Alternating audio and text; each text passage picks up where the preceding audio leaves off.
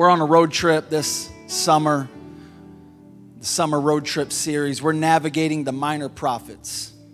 You may be seated. God bless you. Thank you for standing. We're navigating the minor prophets. We're learning major truths in the minor prophets. Have you been gaining and gleaning and learning some things from these last few lessons? God's been talking to us. God's been doing some powerful things in these Wednesday night services. I'm not sure if you've experienced uh, the last three or four, but God's just really been doing something special. And uh, I believe He's going to speak to us tonight. We're going to look at Obadiah. But first, we're just going to do a quick recap of uh, not last Wednesday, but the Wednesday before last. I hope, I hope uh, just if I can put that plug in for the Matthew party, if you haven't, uh, attended one or hosted one yet, I hope you have a plan to. Hope you're planning on uh, coordinating something at your house or somebody's house where you can get together with some neighbors or friends that maybe don't go to church that need the love of God in their life uh, and just just doing that just showing the love of Christ to somebody. Host a Matthew party be a part of that and just see how God can use you God can use you uh, even when you don't even realize even if you feel like you're just having a cup of coffee uh, God can use your conversation, God can use the love that you show uh, through His Spirit. Uh, let's look at a recap, real quick, of Amos. Uh, the prophet Amos, if we remember, he was a farmer, he was a cattleman. Uh, his prophecies consisted of metaphors and visions and poems. Uh, Amos spoke against the people of God, if you remember, for their hypocrisy.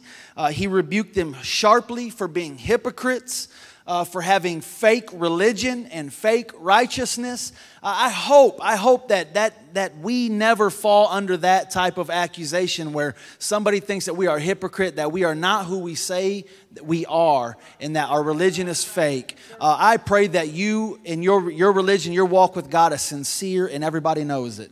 Everybody knows that, you know what, that individual right there, they are the real deal. They are who they say they are.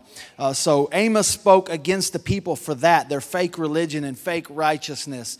Uh, he also rebuked them for their apathy towards God. Their apathy towards God led them into idolatry uh, because they were so bored that God wasn't doing it for them the way they thought, then they started looking to the other nations and, and worshiping idols and false gods and exploring things that they had no business exploring. Uh, let me just pause right there and say that there is always more in, in knowing God. There is always more in experiencing God. Uh, I hope you don't get bored with your experience. If you get bored with your experience, uh, it is not God's fault. It's not God's fault. It, it's our fault. If we get bored with this and this just doesn't uh, do it for us anymore, I can promise you that it, it isn't anything that the Lord has done or failed to do. It is because of our apathy. And this led them to idolatry. Uh, there were many injustices in the land at this time. Uh, they would enslave their own people, they would sell their own as bondservants. Uh, like Israel, we must remember the way that we treat others is a reflection of our sincerity and the sincerity of our religion. How we treat people is a reflection of our, of our sincerity and our walk with God. Uh, God promised great restoration, but He also uh, reminded them not to forget where they came from. Do not forget that I brought you up out of Egypt. Uh, woe is us if we forget where God brought us from. Uh, it, it is when we forget where God brought us from, then we lose our way and, and eventually back in the same place where God delivered us from. Uh, so that's just a quick, re- quick recap. Uh, we're going to look at Obadiah the prophet tonight. Obadiah and the destruction on Edom. The destruction on Edom. Uh, the last few lessons have really hit hard uh, on the people of Israel. Uh, we're going to be looking at the people of Edom today, uh, but also I think we could take this lesson and we can reflect on ourselves just a little bit uh, through these prophecies and through these, uh, uh, I guess you could call them corrective uh, rebukes but it, it, will help us look at ourselves. I think there's some things we can learn from this. Uh, Obadiah, very little known about this prophet. This man, his, sim- his name simply means servant or worshiper of Jehovah. Uh, you know what? That's encouraging because that lets me know I don't have to be anything special as long as I'm a servant, as long as I'm a worshiper of the one true God. God can use me. God can use you. You don't have to have a fancy title. You don't have to have a fancy pedigree. You don't have to have the right name or the right bank account or the right history. Uh, you can simply be a servant and a worshiper of Jehovah, and God can put a word in your mouth. God can use you as a voice in your generation. This prophet gives no information about his family. He gives no information about his residence. He gives no information about his setting. He just was simply a man that worshiped God, that had a word for somebody. Uh, it, we could have titled this man the prophet of privacy uh, because we know very little about uh, you know what? That, that, that could speak right there. You know what? It's okay to have some privacy in the 21st century. I, I believe if Obadiah was prophesying in the 21st century, he would not have a Facebook ministry.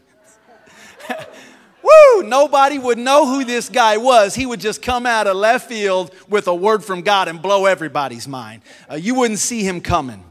You wouldn't see Obadiah coming. Obadiah is the shortest book in the Old Testament in terms of length, with a grand total of 21 verses. Anybody, you can say, I read a full book in the Bible.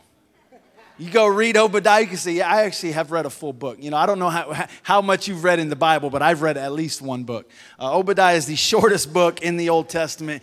Anyone can read it, and it's, it's really easy and plain to understand.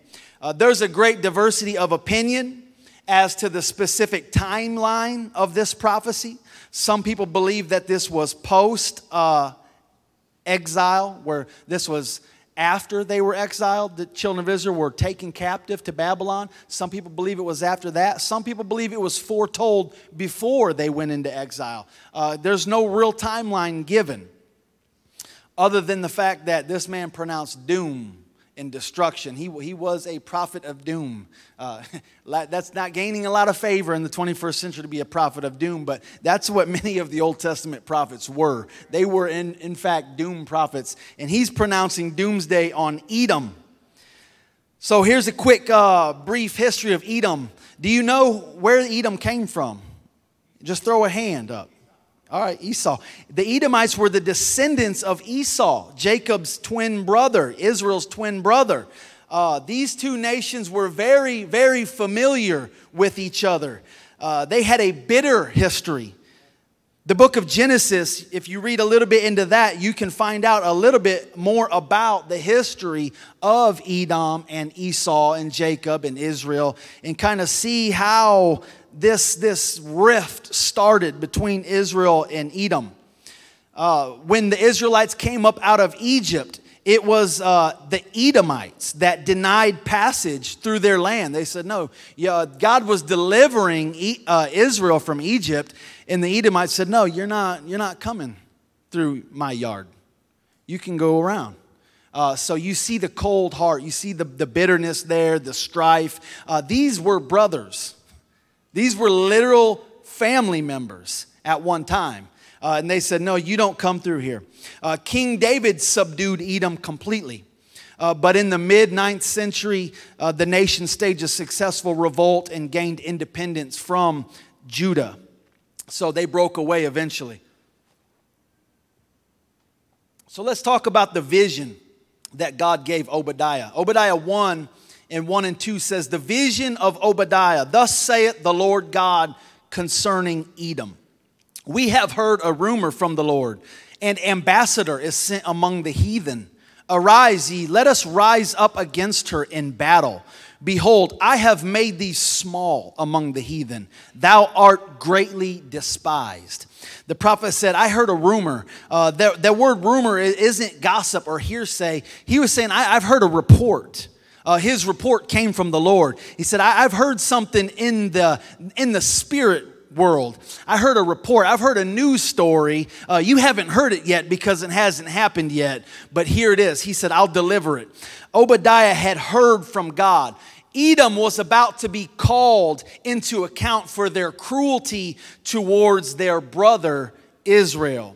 God told them, I have planted a seed in the hearts of the nations around you. It is a humiliating statement that God gave them. He said, You think you're big, but I shall make you small and greatly despised. He said, I will make you small in other people's eyes. They thought they were big stuff. They thought they were strong. They thought they had uh, privilege. And God said, I'm about to show you, you are not as strong as you think you are. You think highly of yourself, and others are going to secretly despise you and plot against you. God was sowing a seed in the hearts of the people close to Edom. He was saying, These people that are close to you, watch, I'm gonna sow a seed. I will turn them against you. The first thing that God addresses with this nation, and hear this, because this is a great reminder. The first thing He addresses with them is their pride. He addresses their pride. Let, let us be reminded that God hates pride. Uh, we are not as great as we think we are. Back when I was a kid, we used to say, You're not all that in a bag of chips. Okay, we're, we're not all that. You ain't all that and a little something extra. Uh, he was saying, You think you're high. The pride of Edom in verses 3 and 4, he said, Your heart has deceived you. You dwell in the clefts of the rock, whose habitation is high. And you say in your heart, Who shall bring me down to the ground? So God is revealing the very thoughts of their hearts. He said, Though thou exalt thyself as the eagle, and thou set thy nest among the stars, thence I will bring thee down, saith the Lord. God said, I'm going to bring you down from your high and lofty position that you think you hold. His pride and his conceit were nourished by the fact that he was in a land of mountain dwellings. They were a mountain dwelling people. They weren't uh, nomadic, they didn't dwell in the valleys and in tents like many of the tribes and many of the nations before them. They, they dwelt in the mountains. They were cave dwellers. They would hew out caves and, and great big fortresses in these mountain regions. Uh, and it made it very difficult for anybody to be able to attack them, anybody to be able to get a, a stronghold on them. Uh, it gave them an advantage against their enemies. The haughty spirit of Edom evidently stemmed from his belief that he was in, invincible and impregnable. No one, he thought, could bring me down from my lofty position. God assures him, though he emulate the eagle, and though he may set his abode among the stars, God will in fact bring him down. It was pride that cost Lucifer and a third of the angels. It, it, was pride that causes most kings and most nations and most individuals to fall. Uh, the wise man said, uh, Pride and a haughty spirit will go before a fall and great destruction. Uh, we must remember not to get lifted up and, and don't think of ourselves, the Apostle Paul said, higher than we ought to think of ourselves.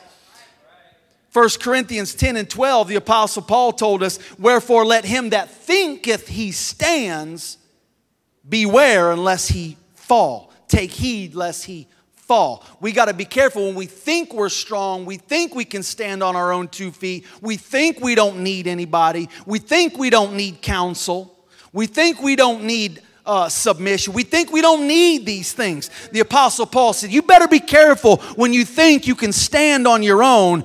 Take heed because you will fall. Even if they were able to dwell among the stars, God was going to bring them down. Even if they did have a high and lofty position it, among the nests of the eagles, you know, if an eagle makes a nest, it makes a in a high place, in a mountainous place, or a high tree. Even if they did have their dwellings among the eagles, God said, I can reach you and I can bring you down. Edom would reap what they sowed. Obadiah 1 and 5 through 7 says, If thieves come, if robbers come by night, would they not have stolen till they had enough? They would carry what they could carry. If grape gatherers came to thee, would they not leave some grapes? How are these things of Esau searched out? How are the hidden things sought up? All the men of thy confederacy have brought thee even to the border. The men that were at peace with thee have deceived thee and prevailed against thee. They that eat bread, eat thy bread, have laid a wound under thee. There is none understanding in him. So Obadiah put forth a metaphor to Edom. He said, if a robber comes in the middle of the night, or if a thief breaks in, they will steal what they can carry. Or if the grape gatherers that are harvesting the vintage, uh, when they do that, they always leave clusters of grapes. They don't take it all. He said, Not with you, Edom. When I'm done with you, there will be nothing left. There will be nobody left. God will bring you to complete ruin his ruin will be inescapable. Moreover, the people that Edom considered to be his close allies, take heed, somebody, they would deceive him and prevail against him. Be careful who you think are your close allies. Be careful who you make uh, your friends. Be careful the circles that you get too close to because not everybody is who they say they are not everybody is as loyal as they say they are. He said that these people would be treacherous. I will use them to bring retribution. His allies will drive him into a land of captivity. And he said this no one will be there to help you in your time of need, Edom. The ones who had in other days enjoyed the trade and the commerce of Edom will employ treachery and bring about your downfall. Their tactical advantages and strategic plans, things that they thought so highly of, their location, their supposed alliances, all these things would be used against them to reduce them to nothing. God said, I will take everything that you think you have in your corner, everything that you would consider a strength, God said, I will make it your weakness. This is the destruction on Edom. They were so lifted up. They thought so highly of themselves. They thought they were so connected. And God said, I will use all that against you. I will let you know that I am sovereign over all the nations. Edom would be weakened where it used to be strong. Obadiah verses 8 and 9 says, Shall I not in that day, saith the Lord, even destroy the wise men out of Edom, and understanding out of the mount of Esau? And the mighty man, O Teman, shall be dismayed, to the end that every one of the mount of Esau may be cut off by slaughter. God was angry. He was fed up you know, this had been going on. This had been going on for thousands of years. And God said, Okay, I'm done. I've had enough. At one point, Teman, a renowned city of Edom, was considered the seat of wisdom, a place where ancient knowledge and understanding was passed down. Job talked about it, Jeremiah talked about it. This place. Because of his communication with Babylon and Egypt, because of the information going through the caravans going to and from Europe and India, Edom had gained an enviable reputation for wisdom. Now his wisdom will be withdrawn from him. The wise and the powerful men of Teman will be dismayed because the Lord purposed slaughter against them. Uh, beware when God puts a mark on you.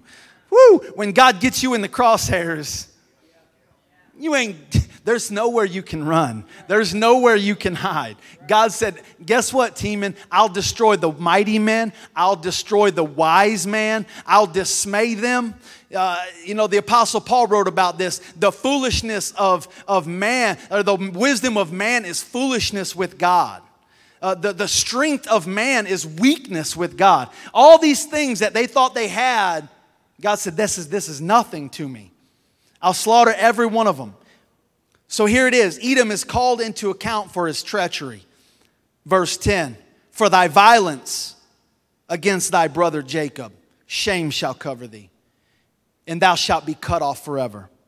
Verses 10 through 14 give us the bill of particulars against this arch nemesis of Israel.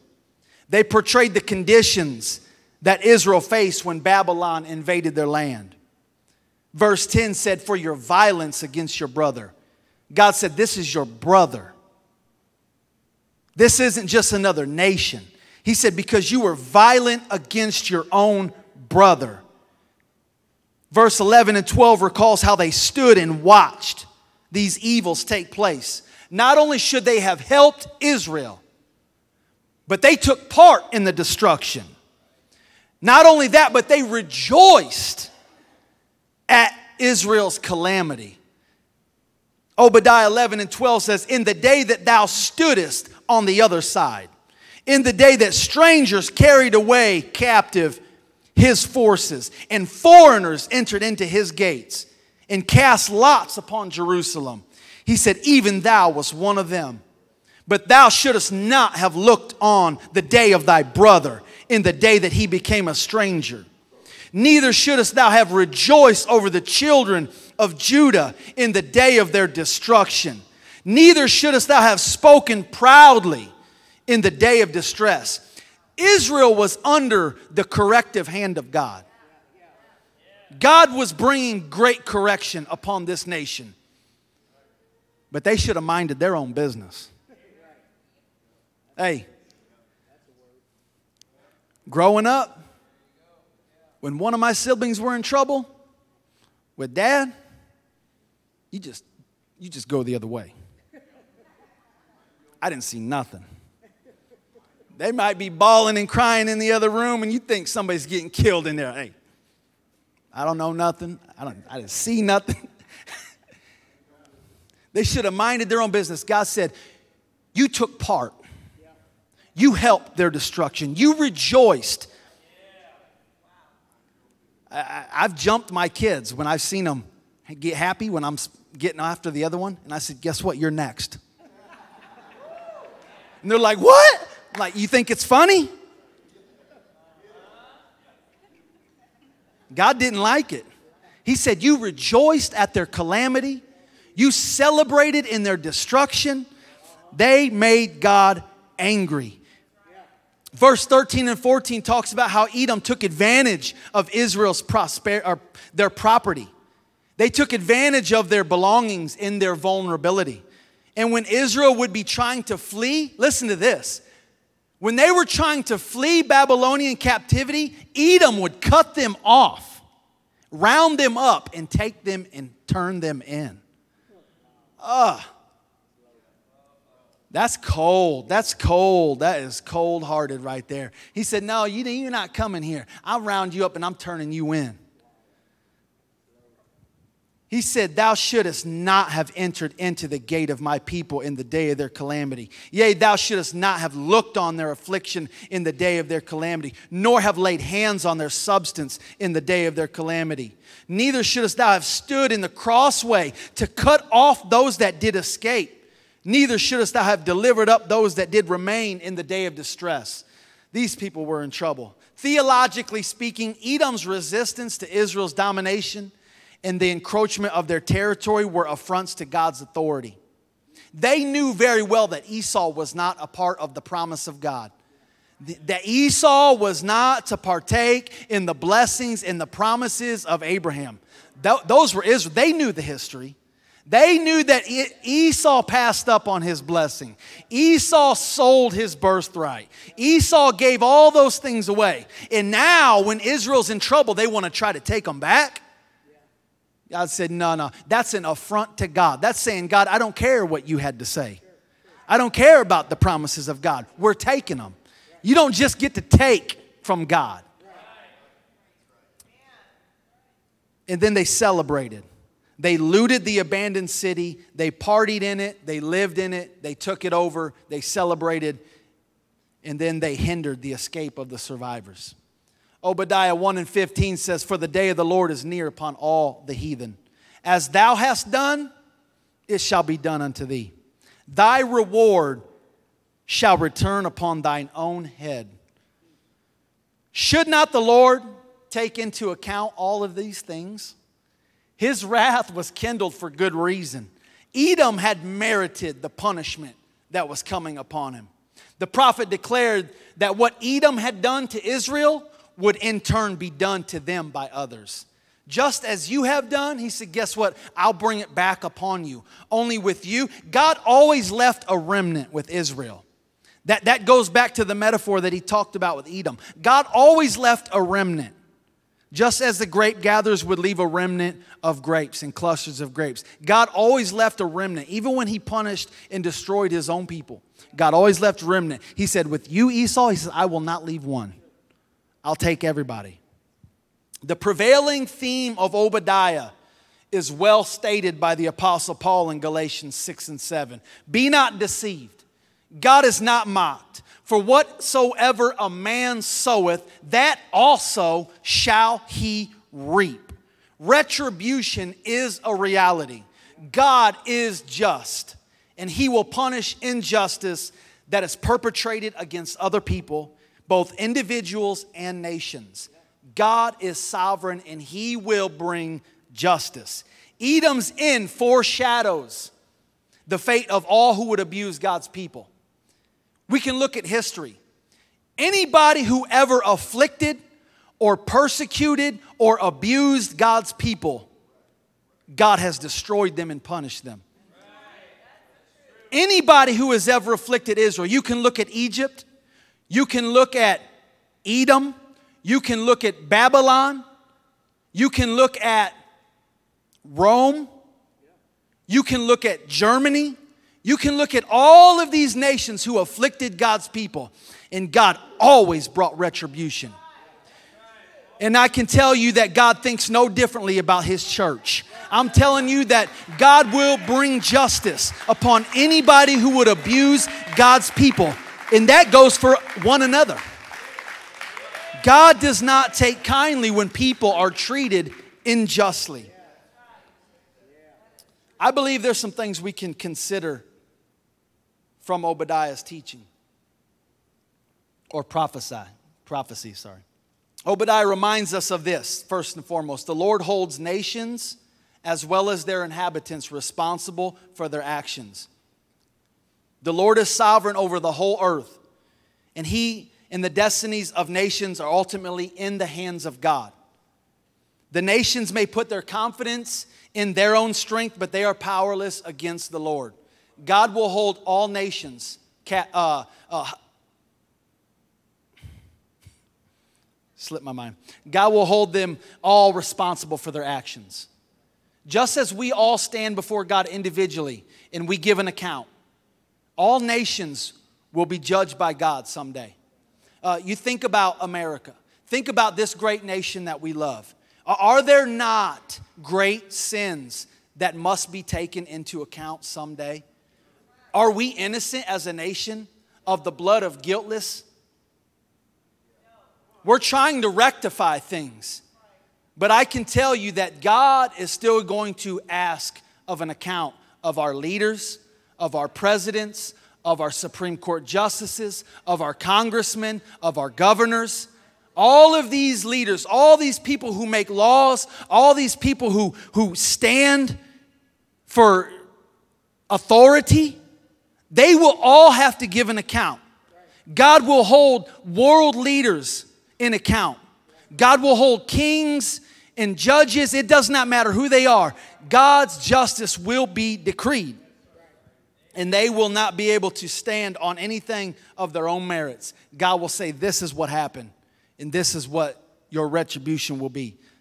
The book also reminds us of the Lord's expectation upon us as individuals to speak out for somebody that may not have a voice. It, it, is, it, it is an indictment against us if we see wrongdoings and we hold our peace. And we see somebody treated unjustly and we just turn a blind eye. When we see someone that does not have a voice and cannot stand for, up for themselves, we must stand up for what is right.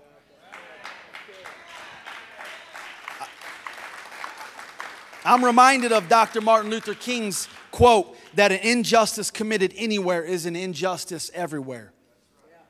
It is up to us to use our voice, it is up to us to stand for what is right.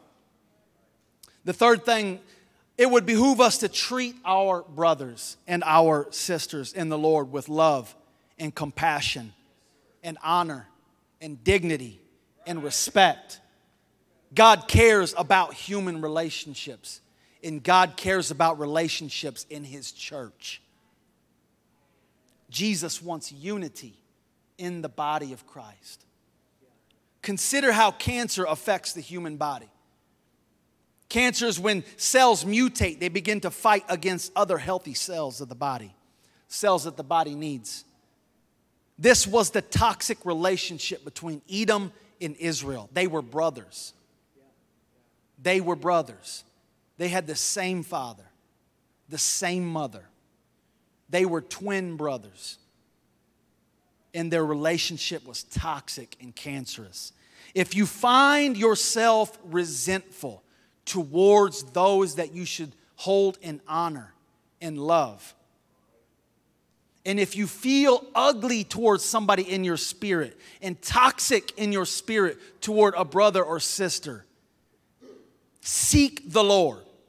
Seek God and ask God to purge you of this cancerous, toxic spirit that wants to cause you to fight against other healthy members of the body.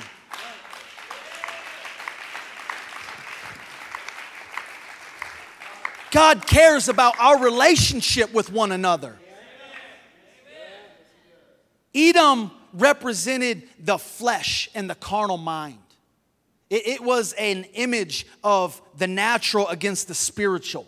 Edom had enmity, and Esau, their father, had enmity against the things of God. He, he despised the promises and the blessings of God.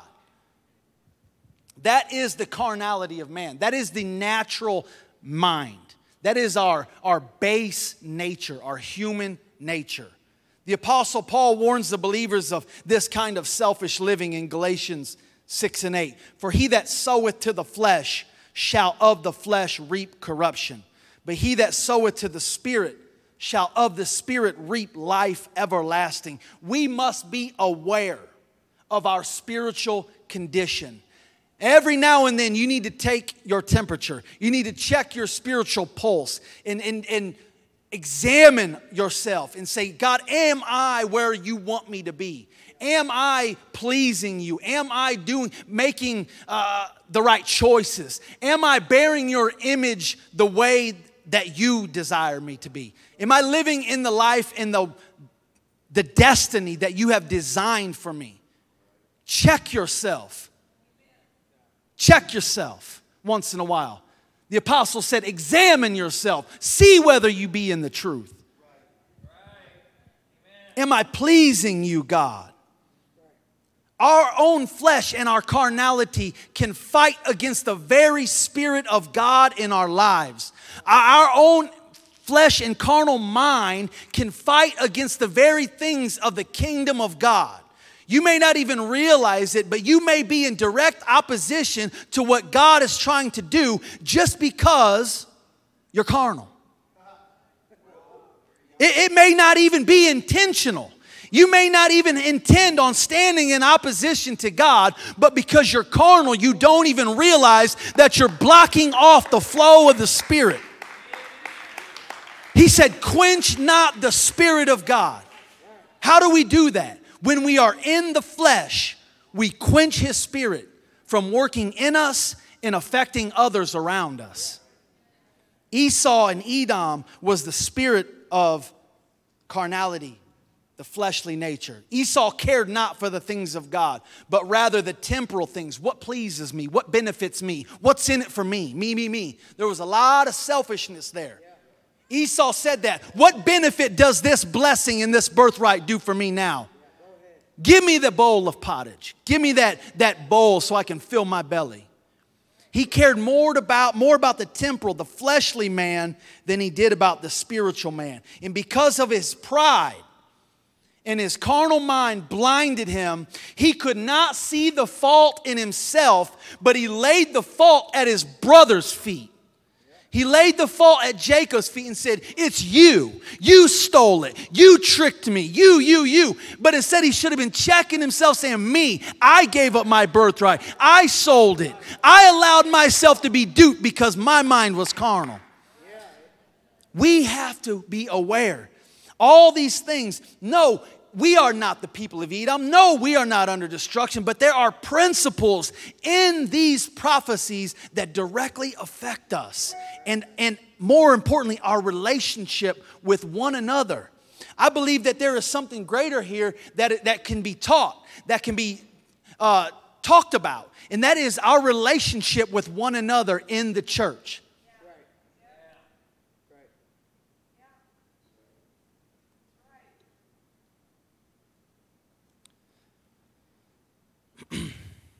Why don't we just stand? I want to want to read a scripture to you two.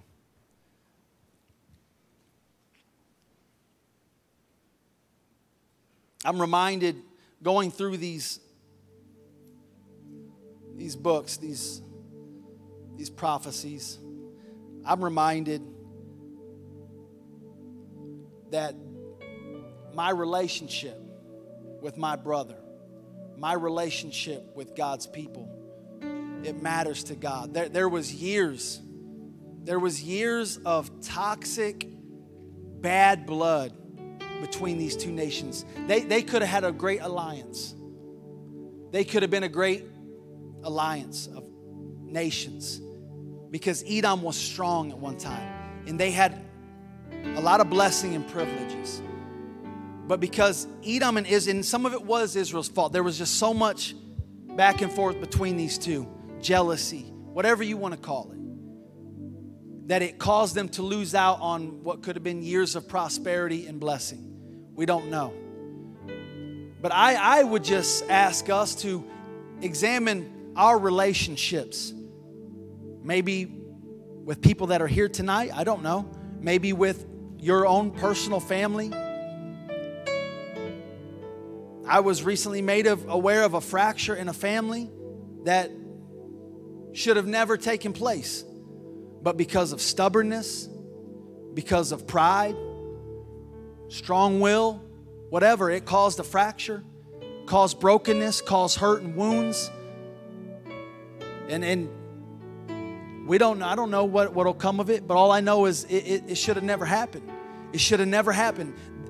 These individuals should have been doing great exploits for God, great things for God, but instead now they're trying to repair a breach and brokenness on things, maybe the words were said that can never be unsaid, things were done, things happened, and now there's always going to be a past and a history. But God desires us to make things right. God desires restoration in your life. God desires restoration in His church. The Apostle John said, for this is the message that ye heard from the beginning that we should love one another. Not as Cain, who was of that wicked one and slew his brother. And wherefore he slew him? Because his works were evil and his brothers were righteous. He said this Hereby we perceive the love of God because he laid down his life for us. We ought to lay down our lives for the brethren. This is what God expects of his people. He said, My little children, let us not love in word, neither in tongue, but in deed and in truth. He said, Let there be some actions behind your words. Can we just lift our voice and lift our hands to God tonight? Lord, help us tonight, God, to receive your word. Lord, whatever it is, God, that you want us to do with this word, I pray that it would not return void. God, but I pray that the word would find a place in every heart tonight, God whether we need to mend a relationship, Lord, or whether we need to just get some things in order in our own spirituality, God, I pray that the word would strike the target tonight, Lord. Find the mark, Lord. Let your word do what it needs to do, God, in every heart and in every life. Father, we pray that these teachings would not be in vain, God, that these are not just Old Testament passages, God, but they are examples for us, Lord, to learn and to receive the principles, God, that are laid in your word. I pray, Lord, that you would help us, God, to, to take this word, Lord, and apply it to our hearts, to fix the broken relationships, Lord, to come under sub- submission to authority, God, and to the voices of God, to the men of God, to the people of God, to, to the body of Christ, Lord. Help us, Lord. I thank you for your word. I thank you, God, for what you're doing in these lessons. I thank you, Jesus, for these men that stood and that gave your word without fear, without favor. Thank you, Jesus. Thank you, Jesus.